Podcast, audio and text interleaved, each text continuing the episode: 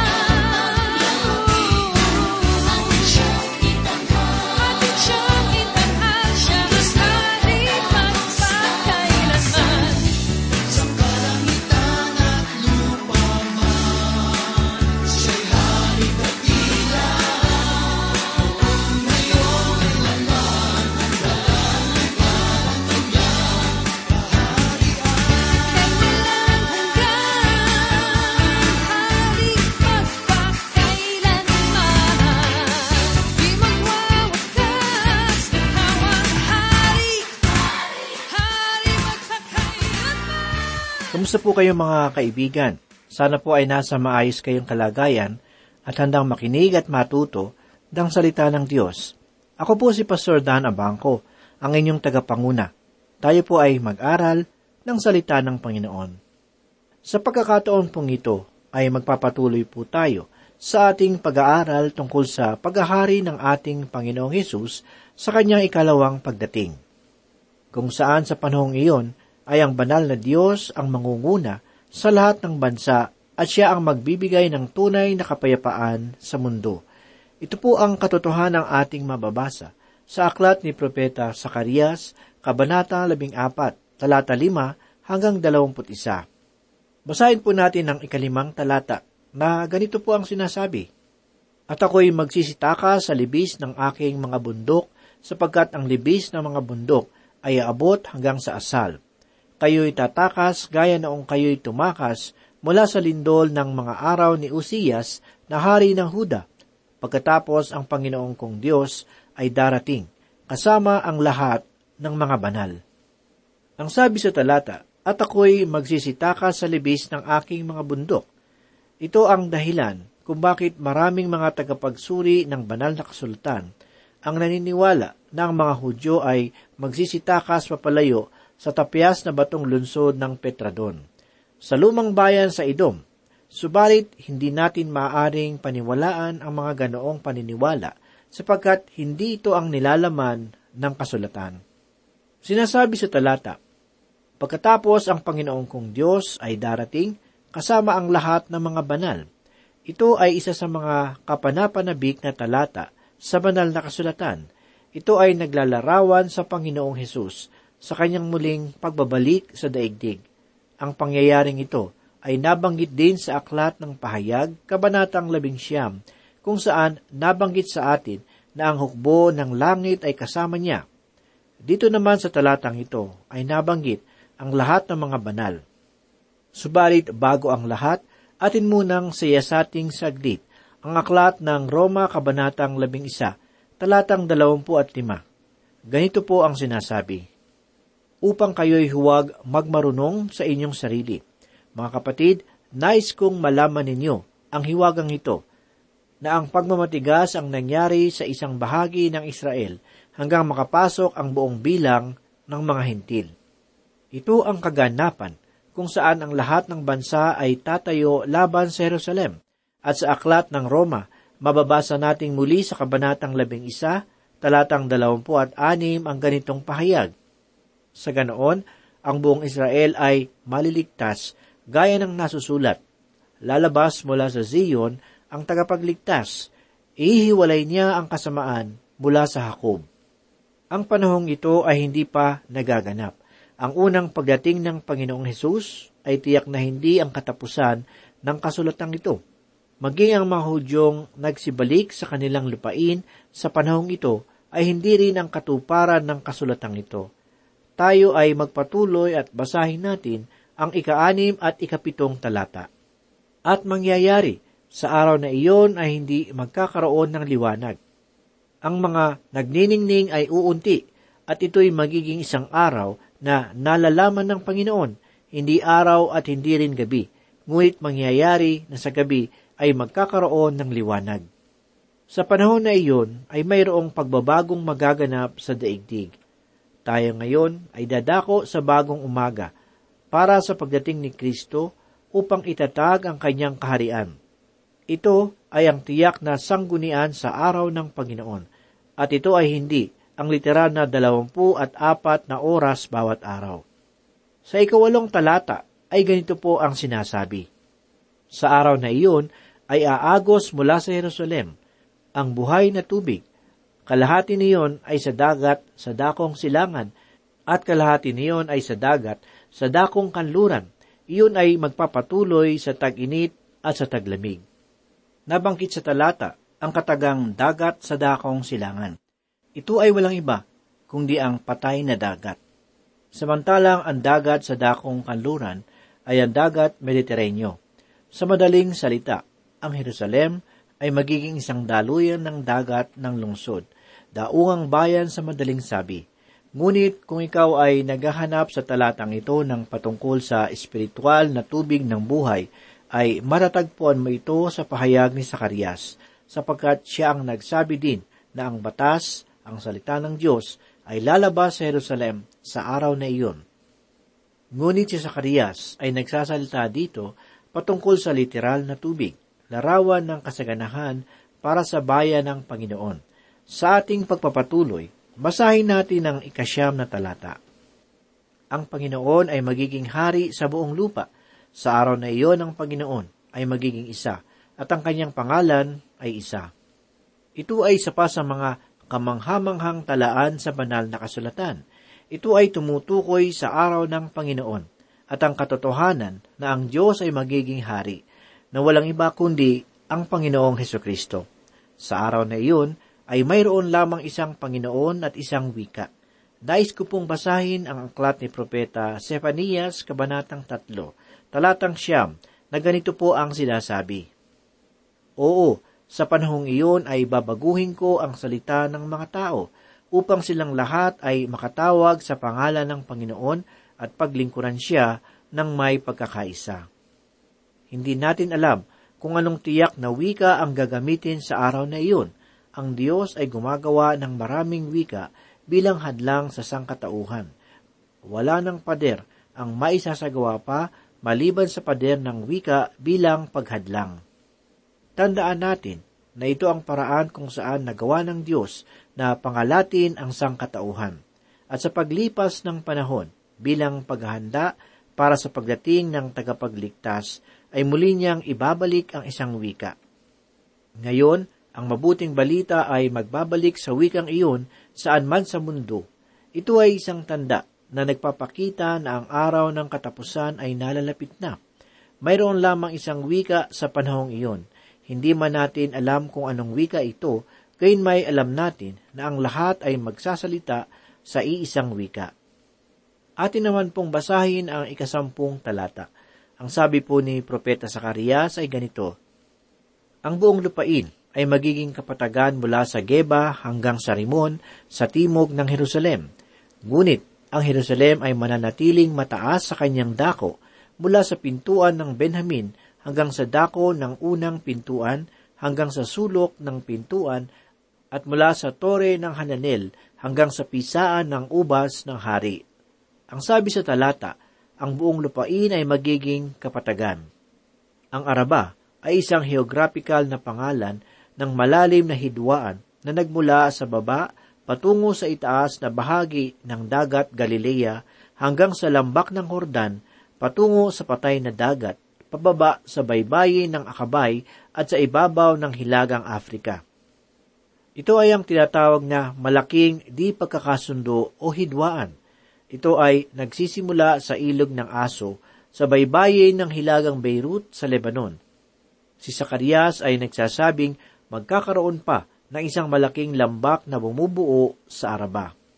Ang sabi pa ni Sakarias, ang malaking lambak ay magsisimula sa Geba hanggang sa Rimon sa timog ng Jerusalem. Ipinapakita nito ang mga burol sa bansa ng lumang tribo ng Huda patungo sa hangganan ng Simeon doon sa timog. Ito ay magsisimula pa itaas sa Hilaga, kung saan ang Geba ay nasa lugar ng tribo ni Benjamin hanggang sa Rimon, kung saan sampung milya ang layo sa timog kanlura ng Jerusalem. Ito ay magiging kamanghamanghang lambak. Lahat ng magagaspang na bahagi ng lupa sa palibot ng Jerusalem ay magiging makinis. At sinasabi na ang Jerusalem ay mananatiling mataas. Sinasabi pa sa talata, mananatiling mataas sa kanyang dako mula sa pintuan ng Benjamin hanggang sa dako ng unang pintuan, hanggang sa sulok na pintuan, at mula sa tore ng Hananel hanggang sa pisaan ng ubas ng hari. Sinasabi ng isang tagapagsuri na hindi ito maaaring maging literal, sapagkat walang sinuman ang nakahanap ng tore ng Hananel, ngunit sa paglipas ng mga panahon, kakatwang mapakinggan na ang mga arkeologo ay nagbigay na ng lugar kung saan ito matatagpuan. At kaalinsabay ng tuklas na ito ay ang pagbibigay nila ng patotoo tungkol sa talatang ito. Sa mga sumusunod na talata ay ganito pa ang sinasabi. Ito'y titirhan sapagkat hindi na ito muling magkakaroon ng sumpa. Ang Jerusalem ay tatahang tiwasay. Ito lamang ang kauna-unahang pagkakataon na ang Jerusalem ay magiging ligtas na lugar para sa mga mamamayan. Hindi sa araw na ito, sapagkat hindi pa ito nagaganap. Ang pahayag na ito ay tulad ng isang banayad na marka. Ang pinakamaramdaming tagpo sa daigdig ay tiyak na matatagpuan sa bayan ng Diyos at sa pagdating ng Mesiyas para sa kanyang bayan, kung saan ang kanyang mga paa ay darampi sa bundok ng olibo. Natitiyak kong magkakaroon ng kamanghamanghang pisikal na pagbabago sa daigdig. Sa panahong iyon, ang mga tao ay tiyak na makapamumuhay ng payapa at ligtas sa Jerusalem. Sa madaling salita, ang kapayapaan ay darating sa mundo sa unang pagkakataon. Ngayon po ay dumako tayo sa ikalabing dalawang talata. Ito ang magiging salot na ibibigay ng Panginoon sa lahat ng mga bayan na nakipagdigma laban sa Jerusalem. Ang kanilang laman ay mabubulok habang sila'y nakatayo pa sa kanilang mga paa, at ang kanilang mga mata ay mabubulok sa kinalalagyan ng mga ito, at ang kanilang mga dila ay mabubulok sa kanilang mga bibig. Ang sabi sa talata, ang kanilang laman ay mabubulok habang sila'y nakatayo pa sa kanilang mga paa. Ang aklat ng pahayag ay nagsasabi na ito'y magaganap sa panahon ng malaking pagtitiis. Ang sabi pa sa talata, at ang kanilang mga mata ay mabubulok sa kinalalagyan ng mga ito, at ang kanilang mga dila ay mabubulok sa kanilang mga bibig. Ito ay lubhang nakakatakot na bagay. Narito ang patuloy na pahayag sa ikalabing tatlong talata. Sa araw na iyon ay darating sa kanila ang isang malaking pagkatakot sa Panginoon at hahawak ang bawat isa sa kanila sa kamay ng kanyang kapwa at ang kamay ng isa ay itataas laban sa kamay ng isa pa. Ang mga kaaway ay magkakaroon ng kakayahang maagaw ang lungsod. Ito marahil ay dahil sa kamanghamanghang pag-aalsa na masasabi natin na mangyayari sa lungsod. Ang sabi pa, sa ikalabing apat at ikalabing limang talata ay ganito, Maging ang Huda ay makikipaglaban sa Jerusalem, ang kayamanan sa lahat ng bansa ay titipunin, ginto, pilak, at kasuutan na napakarami, isang salot na darating sa mga kabayo, mola, kamelyo, asno, at sa lahat ng hayop na naroroon sa mga kampong iyon. Ang Jerusalem ay magiging sentro ng kalakalan sa mundo. Kung ating matatandaan, nabanggit na sa atin sa mga nakaraang pag-aaral, na isa sa mga hula ng mga propeta ay ang paghahatid ng malaking kayamanan sa Israel. Kung paano ang mga Israelita ay lumabas mula sa Ehipto noong panahon ni Moises na may malaking kayamanan. Sa ganitong pangyayari ay masasabi rin natin na ang mga Hudyo ay magdadala rin ng malaking yaman sa lupain ng Israel sa panahon na sila'y magbalik. Tayo ngayon ay dadako sa paglalarawan ng kaharian ng Diyos. Sa pagdating ni Kristo sa mundo, ibabagsak niyang lahat ang hindi matutuwid, maging ang lahat ng pag-aalsa. Ang sabi sa ikalabing anim na talata ay ganito, Bawat isa na nakaligtas mula sa lahat ng bansa ay lumaban sa Jerusalem ay aahon taon-taon upang sumamba sa hari sa Panginoon ng mga hukbo at upang ipangilin ang mga kapistahan ng mga kubol. Ang ibig sabihin nito ay hindi lamang ang mga natirang lipi ng Israel ang magliligtas, kundi pati ang kaunting lipi sa bawat bansa ng hintil. At sila ay makakapasok sa kaharian ng Diyos. Ang sabi sa talata, lahat ng bansa na lumaban sa Jerusalem ay aahon taon-taon upang sumamba sa hari sa Panginoon ng mga hukbo. Sila ay haharap sa Jerusalem. Malaking pagbabago ang magaganap sa panahong iyon, hindi lamang pisikal, hindi lamang espiritual, hindi rin ekonomikal, kundi lahat ng aspeto ng pamumuhay at pag-uugali ng tao. Sa unang kabanata ng mga gawa talatang walo, ay nabanggit na sa atin ang ganitong pangungusap. Ngunit tatanggap kayo ng kapangyarihan pagbabasa inyo ng Espiritu Santo at kayo'y magiging mga saksi ko sa Jerusalem, sa buong Judea at Samaria at hanggang sa kaduluduluhang bahagi ng lupa. Sa aklat ni Sakarias ay ating nabasa na ang bawat bansa ay pupunta sa Jerusalem. Iyon ay kanilang ginawa bago dumating ang Panginoong Hesus at namatay sa krus. Ngunit pagkatapos niyang mamatay at muling mabuhay, ay kanyang sinabi, Magtungo kayo sa lahat ng dako ng mundo, dala ang mensahe ng aking kamatayan, pagkalibing, at muling pagkabuhay. Karugtong pa nito ay sinabi niya, sila ay aahon taon-taon upang sumamba sa hari, sa Panginoon ng mga hukbo, at upang ipangilin ang mga kapistahan ng mga kubol. Ang pista ng Paskwa ay ang pista na ipinagdiriwang ng mga Israelita nang sila'y umalis sa Ehipto. Sa araw na iyon, sangayon kay Propeta Sakarias, ay magdiriwang sila ng Paskwa sapagkat sila ay inalis sa dulo ng mundo pabalik tungo sa Jerusalem. Gayito naman ang sabi sa ikalabing pitong talata. Ang sinuman sa mga angkan na sa hindi umahon sa Jerusalem upang sumamba sa hari, sa Panginoon ng mga hukbo, sila'y mawawalan ng ulan. Sasabihin ng isa, sa aking palagay, ay ito na ang ika-isan libong taon ng kanyang paghahari. Ngunit ang tugon ko naman, ito nga ba? Ang isang libong taon ay ang pagsusuri sa malaking bilang ng tao ng mga natirang lipi. Ngunit hindi lahat ng malaking bilang nito ay nagsibalik sa Diyos. Ito ay kahalintulad sa pagiging miyembro ng iglesia. Dapat nating tandaan na hindi lahat ng kasapi sa iglesia ay mga tunay na mananampalataya. Sa makatuwid, itong panahon ng ika-isang libong taon ay ang panahon ng pagsubok o pagsusuri kung sino ang totoo at huwad. Sa susunod naman pong talata ay ganito naman ang sinasabi.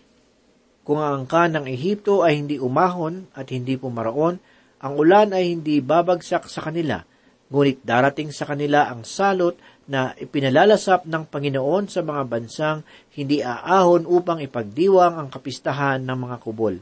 Ito ang magiging kaparusahan sa Ehipto at sa lahat ng mga bansa na hindi aahon upang ipagdiriwang ang kapistahan ng mga kubol.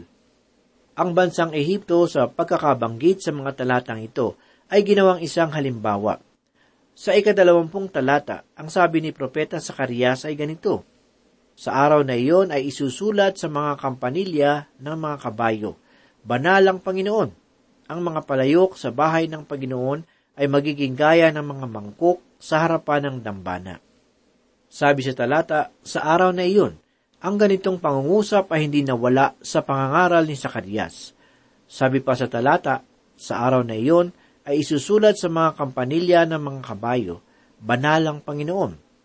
Kahit ang kampanilya ng kabayo ay kabanalan para sa Panginoon.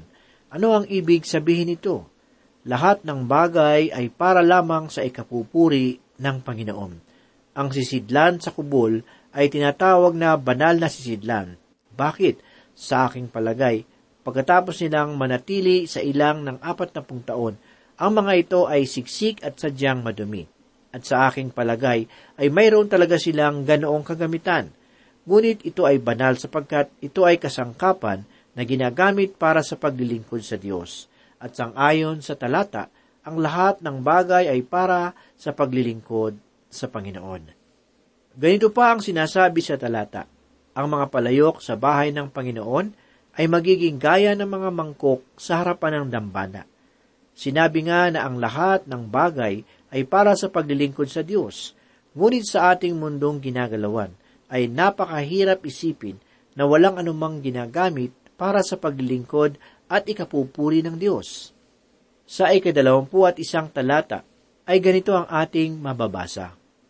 Ang bawat palayok sa Jerusalem at sa Huda ay magiging banal sa Panginoon ng mga hukbo, upang lahat ng mga mag-aalay ay gamitin ang mga iyon sa paglalaga ng laman ng handog. Hindi na magkakaroon pa ng mga kananeyo sa bahay ng Panginoon ng mga hukbo sa araw na iyon. Sabi sa talata, at bawat palayok sa Jerusalem at sa Huda ay magiging banal sa Panginoon ng mga hukbo. Isipin natin ang bagay na iyon. Ang lutuan na mayroong ka, ang palayok na iyong ginagamit sa pagluluto ng gulay. Sa araw na iyon, lahat ay para sa paglilingkod sa Panginoon. Lahat ng mga bagay ay para lamang sa ikapupuri niya. Ang sabi pa ng propeta, upang lahat ng mag-aalay ay gamitin ang mga iyon sa paglalaga ng laman ng handog. Maaring ang paghahandog na ito ay ang pagbabalik tanaw sa kamatayan ni Kristo, tulad din ng handog bago pa ang pagdating ni Kristo sa mundo. Sinabi pa muli sa talata, hindi na magkakaroon pa ng mga kananeo sa bahay ng Panginoon ng mga hukbo sa araw na iyon. Ang ibig sabihin nito ay ang lahat ng mapag-imbabaw ay aalisin. Ang lahat ng hindi mananampalataya ay aalisin, sapagkat ang lahat ay dapat na maging para sa Diyos. Ito ay ang kalagayan ng isang libong taon na paghahari ni Kristo sa daigdig. Ito ang pinakahuli at magandang tagpo sa hula ni Propeta Sakarias. Mga kaibigan, kailan pa po ba natin bibigyan ng panahon ang Panginoong Hesus? Tayo ba ay magbibigay lamang ng papuri at pagsamba para sa Kanya kapag ang pagating niya ay nalalapit na? Maaring ang Panginoong Hesus ay dumating anumang oras mula ngayon sa panahong ito upang tapusin ang kanyang pakikipagkasundo sa iglesia. Ngunit kaibigan, sapat na ba para sa iyo ang panahon na iyong ginugol para bigyang papuri at pagsamba ang ating Diyos na buhay? Ano ang ating mukhang ihaharap sa Panginoon sa pagdating ng panahon na tayo ay kanyang huhusgahan ayon sa ating mga gawa? Minsan lamang po tayo mabubuhay sa daigdig gamit ang ating katawang pisikal. Ang bawat kalakasan na ating natatanggap mula sa Diyos ay siyang dapat nating ginagamit bilang kagamitan sa pagpupuri at pagsamba sa Kanya. Hindi nga ba't nilalang tayong mga tao upang magbigay ng kapurihan sa Diyos? Ayon naman po sa aklat ng mga taga-Roma, Kabanata 12, talata 1 ay ganito.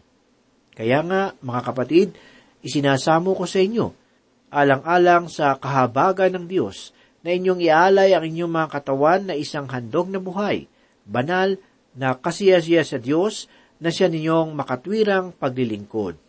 Kaibigan, kung ang araw mo ay lumipas na, makuha mo pa kayang mapaglingkuran ng ating Diyos? Ang iyong pagiging mananampalataya ay hindi nagtatapos sa iyong pagtanggap sa ating Panginoong Hesus bilang tagapagligtas. Tayo ay gumawa ng para sa Kanya, hindi bilang isang tungkulin sa buhay, kung hindi bilang isang nagmamahal sa Kanya. Manalangin po tayo. Panginoon, nagpapasalamat kaming muli sa iyong banal na salita. Muli ito po ay nagbigay sa amin ng kalakasan at kaalaman sa mga oras na ito. Tulungan mo po kami habang kami ay may kalakasan upang maglingkod ng tapat sa iyo. Marami pong salamat, Panginoon. Ito po ang aming samot dalangin sa pangalan ni Jesus. Amen. Kay bait ng Diyos na kanyang tinubos. Ang bawat magpasakop sa pag-ibig niyang lubos. Hindi siya nagkait sa bawat lumapit. Ang kay Kristo manalig, kaligtas ay nakamit. Ngunit isipin mo kung di siya dumating,